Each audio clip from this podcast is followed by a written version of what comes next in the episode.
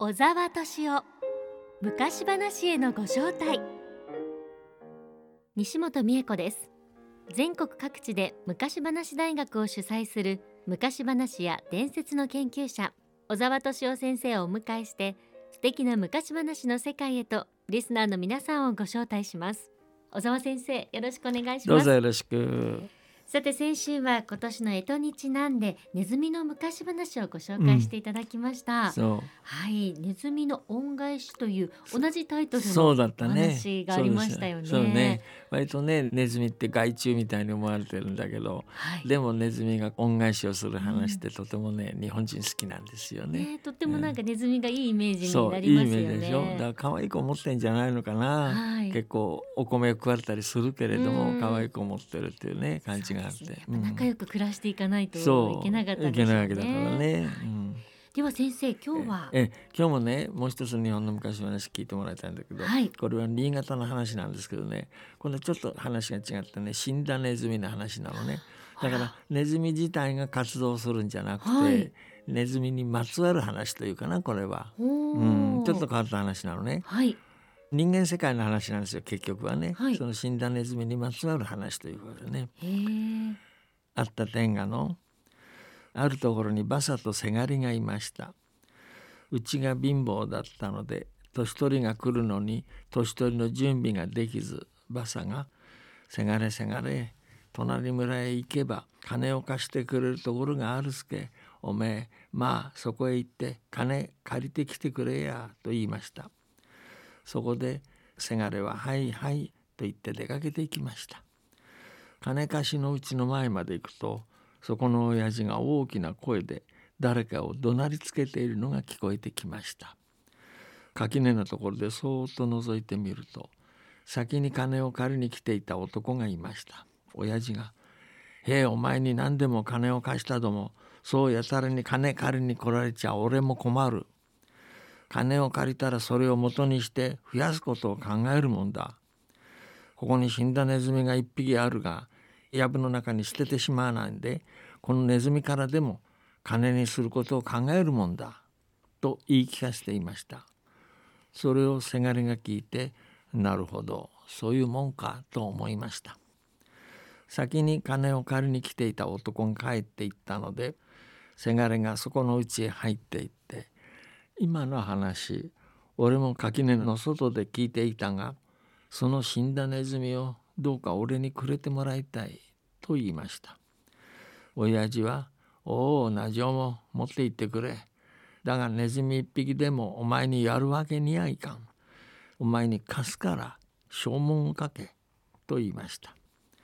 そこでせがれはネズミ一匹の仮証文を書いてネズミを借りて持って帰りましたその家を出て後を振り返ってみるとその親父はネズミの仮証文を手箱の中に大事にしまっていましたせがれが死んだネズミを持ってぶらぶら歩いていくと一軒のうちで戸が開いていましたせがれが「ここの衆猫の餌いらねえかの?」と言って入っていくと「猫の餌って何持ってきた?」と言われましたネズミ持ってきた。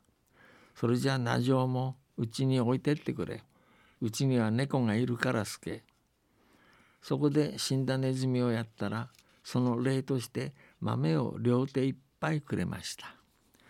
せがれがもらった豆をきな粉にしてそれを持って出かけていくとちょうど木こりに出会いました。せがれが「お前さんこのきな粉いらんかのうまいきな粉だ」と言うと木こりは腹も空いていたし舐めてみたらうまいので「なるほどこれはうまいきな粉だ。それじゃあこのきな粉んな俺に食ってくれ。その代わりこの割り木をやろう」と割り木を2本くれました。俺にくれっていうのね、はい。せがれはその割り木を町へ持って行ってそれを売って豆を買ってきましたそしてきな粉にしてさっきの木こりにやったらまた割り木を2本くれました。もう一人の木こりにもきな粉をやったら割り木を2本くれました。せがれはその割り木4本を町へ持って行ってそれを売って豆を買ってきな粉にしました。こうしてきな粉を割り木に割り木を豆に豆をきな粉に買い替えしているうちに割り木がいっぱいたまりました。そのうちに大雨が降って村や町に滝門がなくなりました。そこでせがれは割り木を村や町で売って大金持ちになりました。せがれは元は死んだネズミ一匹から金持ちになったのだと思い金のネズミを作ってネズミを借りた親父のところへ持って行きました。そしておかげさまで借りた死んだネズミ一匹で金持ちになってありがたかった。と言って金のネズミを返しました。すると親父は手箱の中からネズミの仮証文を出してさあこれを持っていけやと言って返してくれました。息がポーンと裂けた。言って終わるあ素晴らしいお話ですね。ねいい話よね。はい。ネズミ自体の活用する話じゃないけどね、はいネズミを巡っての話なんだけどいい話だね。学ぶところがいっぱいありますね。ますねもう死んだネズミから始まってるんですね。始まってるよね。本当にそれね、あーなかなかいい話だと思そうですう。うん、ね。でだんだんにだんだんに繰り返し繰り返ししているうちに金持ちになってったっていうこれね。はそのわらしべ長者的なお話になるんですか？そうでしょうねそうでしょうね。うんそうだよね。はこういうあのなんていうか日本の昔話の中ではね価値のないものが実はいろいろやってるうちに価値のあるものになっていくっていう話割と多いよねあ。。は割と昔話の基本だろうなそれは。うん。外国でももそうだけどねはい金島ネズミとは限らずね価値のないものと思われていたものがだんだんに実は価値を表していくっていうね。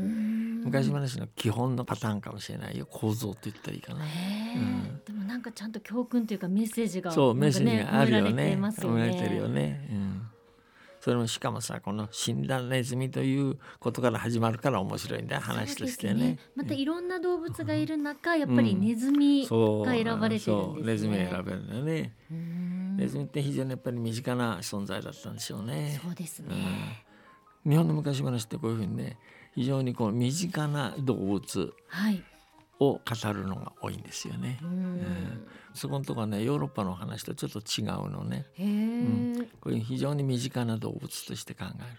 は動物間の違いなんだと思うんだけどね、ヨーロッパの場合とね、はい日本の場合と、うん最後のね息がポーンと裂けたっていうのはこれはあのいわゆる結末句というやつでね昔話の最後にあはい。これで話はおしまいという挨拶をするんですね、はい。新潟特徴です息がポーンと裂けたってういうのはねん。やっぱ時々耳にしますよね。でしょ、はい。うん、割とねこれはあのよく使われる話だねこれまでね日本の昔話の中に出てくるネズミの話をしたわけよね、はい。でネズミってやっぱり世界中にいるんだろうからさ、はい。あっちこっちの民族でねネズミの話ってあるんですよ。でまずグリムの童話の中にある有名な話なんだけど、はい。猫とネズミの共暮らしっていう話があるのね。うん。割とこれはねあの覚えて語る方いらっしゃるんですけどね、はい。様相がすっかり違うんでね、へえ。ちょっ。と聞いてもらいたいね。昔猫とネズミが仲良くなって一緒に暮らすことにしました。冬が近づいてきたので2人は冬支度にと豚の油を壺にいっぱい買い入れました。そして教会の祭壇の下が一番安全だと思ったので壺をそこに置き他の食べ物がなくなるまでそのまま取っておくことにしました。ところがある時猫はその油が欲しくてたまらなくなりネズミに言いました「おいネズミくん僕はおばに名付け親になってくれと頼まれたんだ。白と焦げ茶色のブチの男の子を産んだもんでね。その子の洗礼に立ち会うことになった。出かけるから今日は一人で留守番をしていてくれ。いいともいいとも言っておいでよ。何かごちそうが出たら僕のことも思い出しておくれ。甘くて赤い洗礼祝いのワインを僕も一滴飲みたいもんだなとネズミは言いました。ところが猫にはおばさんなんていないし洗礼に立ち会うことなんか頼まれてもいませんでした。猫はまっすぐ教会へ行って豚の脂の表面にできた皮を舐めそれから町をぶらぶら散歩して暗くなってから家へ帰ってきました。さぞ楽しかっただろうなとネズミが言いました。生まれた子は何という名前をつけたんだい？川なめと猫がそっけなく答えました。川なめ？ずいぶん珍しい名前だね。聞いたこともない。しばらくして猫はまた油が食べたくなりました。それでネズミに言いました。また洗礼に立ち会うように頼まれちゃった。首の周りに白い輪のある子が生まれたんだって。僕は断れないもんな。悪いけど一人でうちの仕事をやっておいてくれ。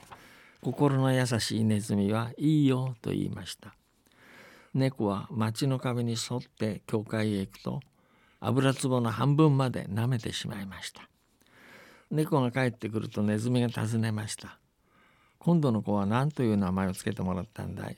半分なめ。半分なめ？そりゃ一体何だい？そんな名前僕は生まれてから聞いたこともないよ。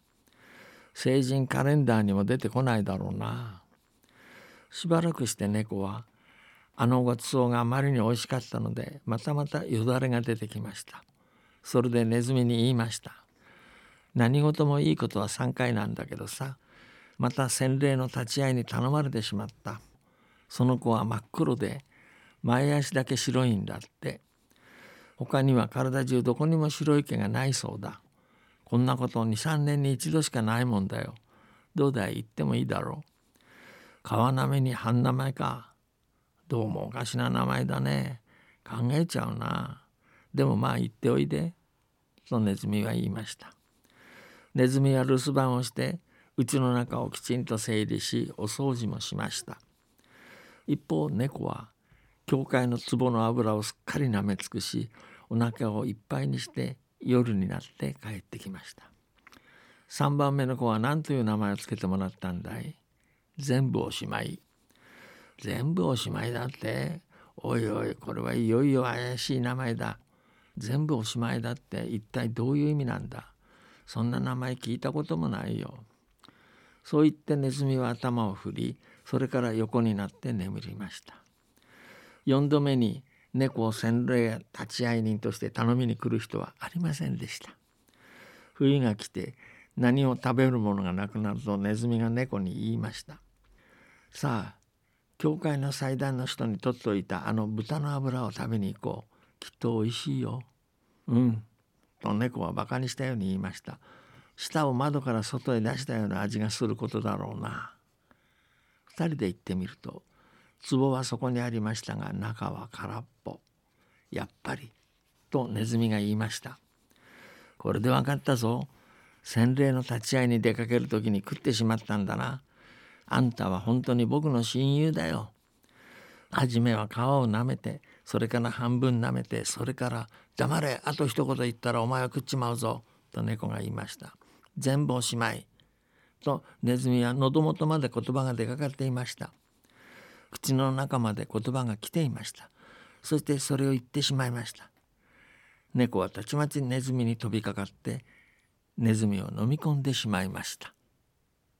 という話なのね。えー、すごい話でしょ。ラストはそうなっちゃうんですか。ね、すごい話ね。あこれは、はい。あの日本の今までねご紹介したネズミの話とだいぶ違うよね。あ、違いますうんね。完全にこう人格化しててね。はい。で悪人と善人のそのやり取りっていうことになってるでしょ。動物の扱いが違うんですよね。ああ、そうですうんね。それがはっきり現れるよね。ちょっと最後ネズミがずる賢くじゃないけど、うんなんか賢うくん、やり返してくれるのかなって 期待したんですけど、すごいね。食べられちゃったんですね。うんだろうね。素晴らしいねこれねは。あ徹底的だね。そうですね。徹底的ですね。でこうストーリーの立て方もねこういうふうに教会を使ってさで壺があってとってもこう仕掛けが複雑というかな上等な仕掛けがね単にネズミがどうのこうのっていうのとちょっと違ってね。ねまた猫とネズミの関係も最初一緒に暮らしてるのでも驚いたんですけど、ねあれと思うよ最初とかね。うん。へえ。で結局は猫はたちまちネズミに飛びかかってネズミを飲み込んでしまいました。つって終わる。すごいな。そうですね、これもいつかゆっくりお話しようと思うけど、はい。日本の昔話の動物の感っていうかな動物の扱い方とね。からグリム童話とかいわゆるキリスト教世界での動物の扱い方ってだいぶ違うんですよね。はい、うん、それがよく表れてるやからね。そうですね。でもねこの猫とネズミの共暮らし語る人かなり多いよ日本では。人気があるんですね。そう人気ある最後のところなんかすごいと思うけどねこれ、ーねえ。ええ。飛びかかって食べちゃうんだから。そうですよね、割と多いねでも確かにインパクトがあるお話ですね。そうそうそうそう。しかも割としつこいっていうかさその川なめから始まってね何回も繰り返し猫が騙していくじゃない、はい、そういうのが実にこうストーリーとしてうまくできてんだよね。そうですね。だから一口話っていうのと違うのね、そしてやっぱ面白さもありますもんね。そうあれはね、うん。緊張感というかね、はい。うん。そういう話です。割といわゆるはい、日本の干支にまつわるネズミの話っていうのとはだいぶ違うでしょ。そうですね。またその猫とネズミっていうのはやっぱセットでそう出てですね。くるんですね。そうだね。それは確かにそうだね。猫とネズミなんだろうね、はい。うん。今ね聞いていただいたのはグリム童話のね第2版という版なんですよ。はい、っていうのはグリム童話ってね第7版まであるのね。グリム兄弟は27歳26歳の時に初版を初めて作りましてね。